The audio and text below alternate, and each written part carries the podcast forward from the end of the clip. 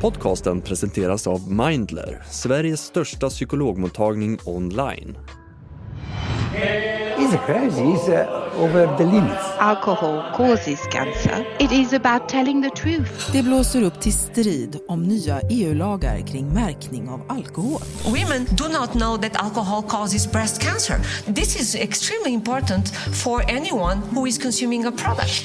På ena sidan står de som tycker att alkohol är ett gift som ska kontrolleras. På den andra, de som ser öl och vin som ett sätt att leva. The Italian government is furious. The country's foreign minister described the plan is an attack on the Mediterranean diet. På en kvart får du veta vad bråket handlar om och varför frågan egentligen är så känslig. Det är den 14 december. Det här är Dagens Story från Svenska Dagbladet med mig, Erika Treijs. Gäst idag, Teresa Kyschler, utrikeskorrespondent på SvD.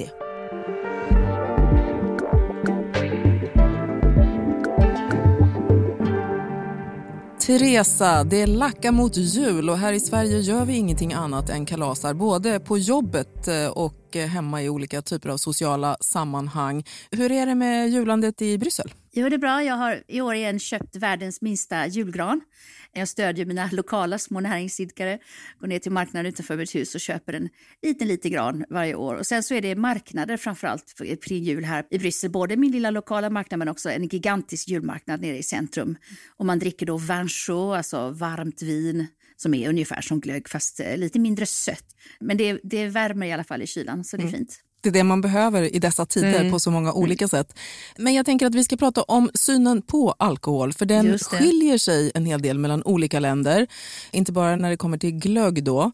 Det finns en annan alkoholtradition i södra Europa. Det har du skrivit om bland annat i en text här. Hur mm. skulle du beskriva den skillnaden? Jag skulle nästan inte ens säga att det är södra Europa, jag skulle säga att det är kontinenten och så är det Finland och Sverige och Norge kanske på andra sidan. Till exempel när man dricker vinchaud och varmt vin här på marknaden så ser man ju att det finns unga tonårskillar som är ute och tjejer och som är ute och går med sina föräldrar som också får ett glas vinchaud. Man får dricka öl här från 16 år i, i Belgien och man får lov att köpa öl i butik från 16 år i Belgien. I Tyskland så är ju liksom ölet ett inslag i, i valdebatter och så. här finns ju inte en enda tysk politiker som inte åker till Oktoberfest och liksom låter sig fotograferas där de häver ett sånt där tre liters stop eller sådär. I Frankrike så, så är liksom vinbönderna är de kanske mest hyllade och ömmade och älskade personligheterna i... Mm. Jag brukar jämföra med de här reklamfilmerna vi har i Sverige för smör. Du vet när man ser de här trevliga kossorna som Just går på det. sin åker och så går det någon gammal bonde där och tar hand om sina kossor och sådär. Den där kärleken man kan känna till den där härliga bonden på sina fina åkrar och de goda kossorna den kärleken känner man ju på eh, kontinenten för vinbonden som går där bland sina druvor och sådär. Så att man har en helt annan emotionell liksom, inställning till personen som framställer vinet på vårt bord som, som vi har till liksom mjölkbonden eller kanske mm. potatisbonden i, i Sverige. Mm, du, du, beskriver egentligen någon slags kulturell skillnad där. Ja, det är kulturell skillnad. Jag vet att när Sverige gick med i EU 95, en av de första grejerna som man märkte var en krock om alkoholen, det var att när de skulle diskutera alkohol på Europanivå så skickade alla länder sina jordbruksministrar. Mm. Medan Sverige kanske hade tänkt att skicka sin hälsominister. Det var liksom en sån alkoholpolitik är ju liksom bondepolitik på, på kontinenten och i Sverige tycker jag alltid man har haft inställningen att när man ska prata alkohol då ska man prata hälsofrågor. Liksom. Mm. Mm. Och, eh, det är en del av kostcirkeln, eh, vin och öl på kontinenten. Det tillhör varje måltid. Liksom. Men Trots detta så bråkas det en del om både risker och regleringar och det är mm. stora drakar som har gett sig in i den europeiska alkoholdebatten. Mm. Jag får känslan av att det är EU mot WHO. Vad säger du?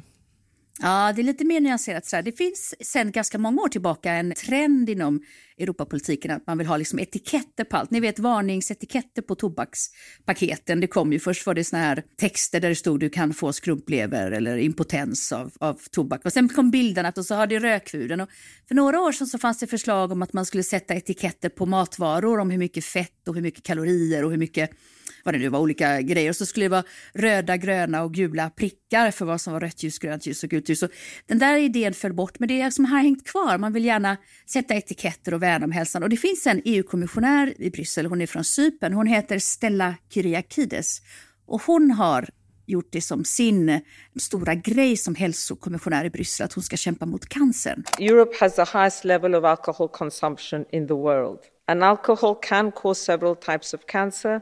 Citizens are often not aware of the risks. There is no intention whatsoever to target any gastronomic cultures and our work will be based on science. Hon anordnar konferenser och bjuder in liksom världens bästa kardiologer och andra läkare och sånt till, till Bryssel. Och hon säger att ja, men ett led i att få ner cancern i Europa, och så presenterar hon massor med hemska siffror på hur många miljoner det är som dör i olika cancerslag mm. varje år. Så det är att, att, att sätta varningsetiketter, bland annat på matprodukter som alkoholprodukter, mm. eh, alltså mm. öl och vin och sprit. Och den där diskussionen finns ju i Sverige också förstås, kopplingen mm. mellan alkoholintag och cancer. Men eh, jag tänker att vi, vi måste också berätta här för lyssnarna, hur, hur ser det ut med alkoholrekommendationerna i Sverige? De nya som Socialstyrelsen mm. kom ut med. Kan du dra dem lite snabbt? Men Socialstyrelsen kom tidigare ut med nya rekommendationer där man visar upp en, en ganska mer strikt syn på vad som är liksom sund och, och, normal alkoholkonsumtion. Och då sa man att Fyra standardglas per tillfälle, mer än en gång i månaden, innebär nu att du ska erbjudas hjälp inom vården. Och det är klart, det, det bröt ju ganska mycket mot tidigare rekommendationer som jag har sett i andra länder som brukar vara så här, hur många glas vin per vecka kan man dricka eller hur många glas vin per dag kan man dricka eller och så där. Och så helt plötsligt så kommer det rekommendationer som pratar om att man kan dricka en gång i månaden max och allting utöver det så ska man börja liksom tänka sig för och så där. Så det är mm. hårt. Och sen efter det, bara kort tid efter, så kom alltså Nordiska rådet har någon slags eh, kommitté. Och de gick också en hård linje. De tog samma linje som WHO, Världshälsoorganisationen, tidigare sagt, som, som också handlar om att ja, men man ska se alkohol som en riskprodukt helt enkelt. Det ska inte, man ska inte tycka att det finns en eh, mer eller mindre säker nivå av hur mycket man kan ta. Man ska helt enkelt se alkohol som att det finns ingen säker nivå. Mm. Man ska vara försiktig med alkohol jämt, liksom, mm. oavsett mängd. Då.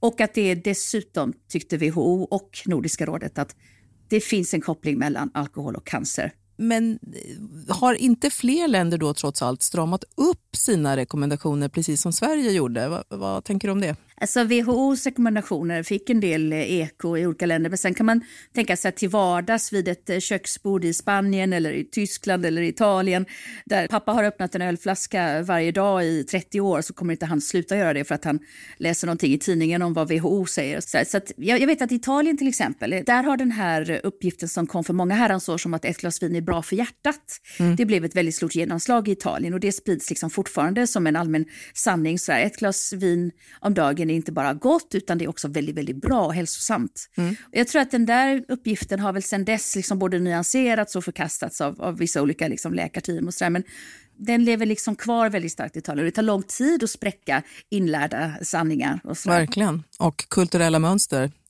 Men eh, Teresa, vet du vilket land i Norden som konsumerar mest alkohol per capita? Men det är nog Sverige tror jag. Nej, det är fel ser du.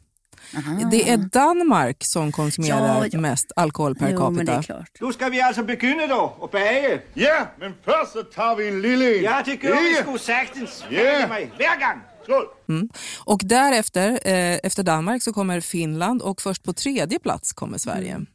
Jag tror att mörkret driver många människor eh, till att dricka. Men så kom jag på att det är klart, är man uppvuxen i mörka kvarter så är man ju van vid det i, i nordligaste Norden. Så att, eh, jag vet inte. Mm. Det jag tycker är intressant med den europeiska debatten, Erika, det är liksom lite också den här situationen när, man, när en hälsokommissionär som säger sig då ska värna om vår hälsa, hon kommer ut och säger så här, nu borde vi ha varningsetiketter på tobakspaket. Mm. Då tänker man så här, jaha, vem kommer att bli upprörd över det? Jo, men tobaksbolagen såklart, Philip Morris, British American Tobacco, Japanese Tobacco, de här jättarna.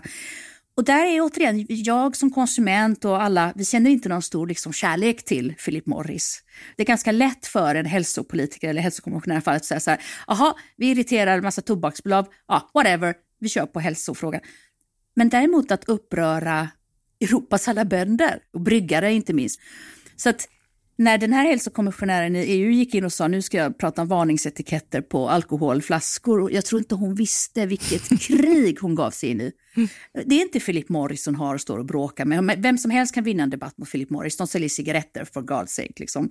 Men däremot försöker vinna en debatt mot 10 000 tyska ölbryggare som säger men herregud, det här är vår kultur sedan mm. urminnes tider och våra jobb. Och jag tror faktiskt inte hon insåg vidden av hur mycket upprördhet hon skulle väva upp. De här etikettplanerna är liksom ännu inte framme vid någon slags avgörande. De ska inte rösta än på länge. Så de diskuterar i både EU-parlamentet och EU-kommissionen och ute bland EU-länderna liksom Ska det bli några sådana där etiketter till slut? Vi vet inte. Om, om det blir etiketter, vad, det, vad ska det stå på dem? Och vilka ska effekter fall... de har förstås. Det vet vi inte heller någonting om än så det länge. Vet vi inte heller. Nej. En tvistelinje som finns nu är om det ska stå helt enkelt rakt ut. Du får skrumplever om du dricker den här flaskan skumpa. Mm. Eller du dör av cancer om du dricker den här flaskan. Det är de här liksom hårdaste. Eller om det ska stå mer då som, som är linjen som lite många EU-kommissionärer har tagit och som väldigt många eh, partier i EU-parlamentet har. Det att ja, men det kan få stå någonting om att det är, tänk på att dricka måttfullt. Det kan få stå på mm. Eh, vinflaskorna. Mm. Många vill ha att det inte ska stå utan det ska vara en QR-kod. Ja, just det. det också. Man liksom tittar med sin telefon och då mm. dyker det upp så här, mm. drick måttligt. Say hello to a new era of mental health care. Cerebral is here to help you achieve your mental wellness goals with professional therapy and medication management support. 100% online. You'll experience the all new Cerebral Way, an innovative approach to mental wellness designed around you. You'll get a personalized treatment plan from a therapist, prescriber, or both in a safe and judgment free space. Your cerebral therapist or prescriber will outline a customized plan with clear milestones along the way so you can get to feeling your best. With Cerebral, you're not alone in your mental health journey. We're here to empower you to live a fulfilling life.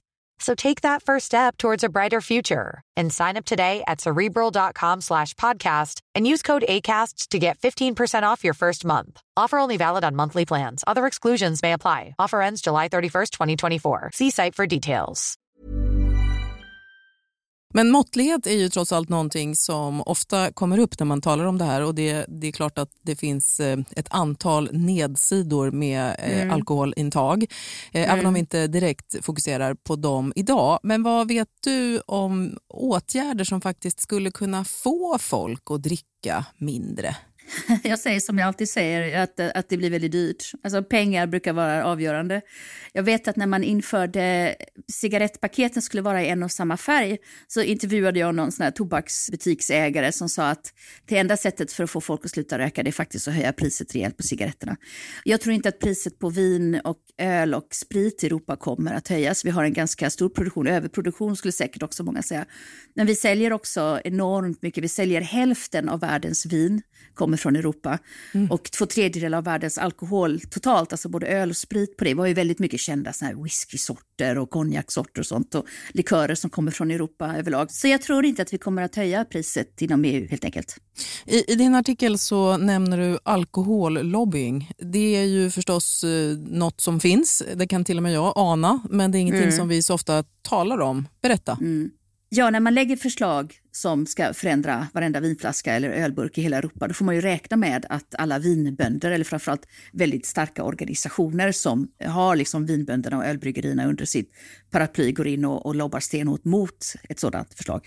Och det är de stora bondeförbunden. Det finns ett eh, förbund som heter Copa Cogesa och det är en så paraplyorganisation för alla europeiska bondeförbund och där ingår till exempel svenska LRF Mm. Och de gick ut direkt och sa att det här påverkar ju eh, liksom en jätteindustri i Europa och det kommer vi såklart inte att eh, vilja gå med på.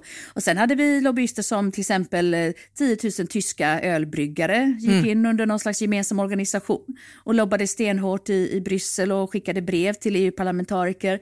Vi har såklart representanter kanske för destillerier alla har ju representanter, man brukar säga att Bryssel finns ju en lobbyist för allt. Men det är klart att de går in och lobbar och återigen, det skulle inte Philip Morris göra eller British American Tobacco. Om Philip Morris säger att vi vill ha en konferens om hur otroligt viktigt det är att folk fortsätter att röka.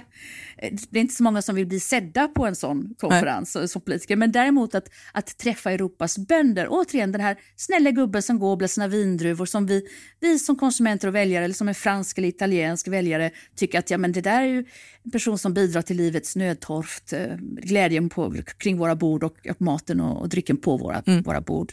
Om du bara tittar lite framåt, Teresa, mm. tror du att vi kommer att konsumera mindre vin och alkohol framöver när den här diskussionen nu har blossat upp? Jag önskar att jag hade en sån jättestor spåkula och jag kunde titta in i. Jag sitter och funderar på mina egna konsumtionsmönster. Skulle jag avstå från en flaska vin när jag står där i butiken på fredag eftermiddag och ska välja för att jag ser en varningsetikett Jag tror faktiskt inte det. Jag tror att vi väljer, vi fattar beslut om, om vår hälsa och vår livsstil i andra situationer. Liksom, kanske en dag när man har fått ett, ett obehagligt besked från en läkare kanske, eller en dag när inte byxorna eh, passar en längre. Alltså, man fattar beslut om sin hälsa. Ja. Jag tror att vad som händer i Europa, man försöker alltid kompromissa. Jag, jag tror att det ligger i tiden med såna här hälsorekommendationer. Man vill ha något slags eh, etikett eller QR-kod eller vad det kan bli. Men jag tror aldrig någonsin i ett Europa som är så, liksom, vår kultur är verkligen en alkoholindränkt kultur så att säga att man kommer att ha bilder på skrumplever eller du kan få cancer om du dricker den här flaskan Moët Chandon på, på din bröllopsfest. Liksom. Det, det, tror jag verkligen inte. Nej. Och Det är också det som är argumentet som tas upp i Europa. Det är inte bara det här med att det är vår industri och våra bönder. Det är också det här, det här är vår levnadsstil, det här är njutning. Jag tänker att vi ska avsluta där vi började med lite diskussion om julen. I, i Sverige mm. har vi ju ofta snapsar på julbordet. Hur ser det ut i resten av Europa? Alltså jag har firat jul i Spanien, i Frankrike, i Belgien och i Sverige i mina dagar. Så att jag kan egentligen bara prata om de länderna. Man dricker det som är normalt i det landet. I Belgien dricker man ju förstås öl på jul. Mm. Och då har man liksom särskilda finare julflaskor och sådär. Men det är det här söta, starka belgiska ölet och det passar ju ganska bra till, till kött och sådär. Och i Spanien där var det vin som gällde och så var det champagne på tolvslaget såklart. Och i Frankrike där jag firade jul, alltså där sitter man 12 timmar vid matbordet och bara äter och dricker, äter och dricker, äter och dricker, äter och dricker, äter och dricker. Och eh, till slut så har man ingen koll på vad man äter och vad man dricker, man mår bara dåligt. Mm. Mm. Ja, det låter ju fantastiskt om en, eh, lite, att man blir lite för mätt då möjligen. Men eh, tack Teresa för att du var med i Dagens Story. Tack ska du ha. Producent för dagens avsnitt var Daniel Sävström, redaktör Maria Jelmini och jag heter Erika Treijs. Vill du kontakta oss så mejla till dagensstory.svd.se.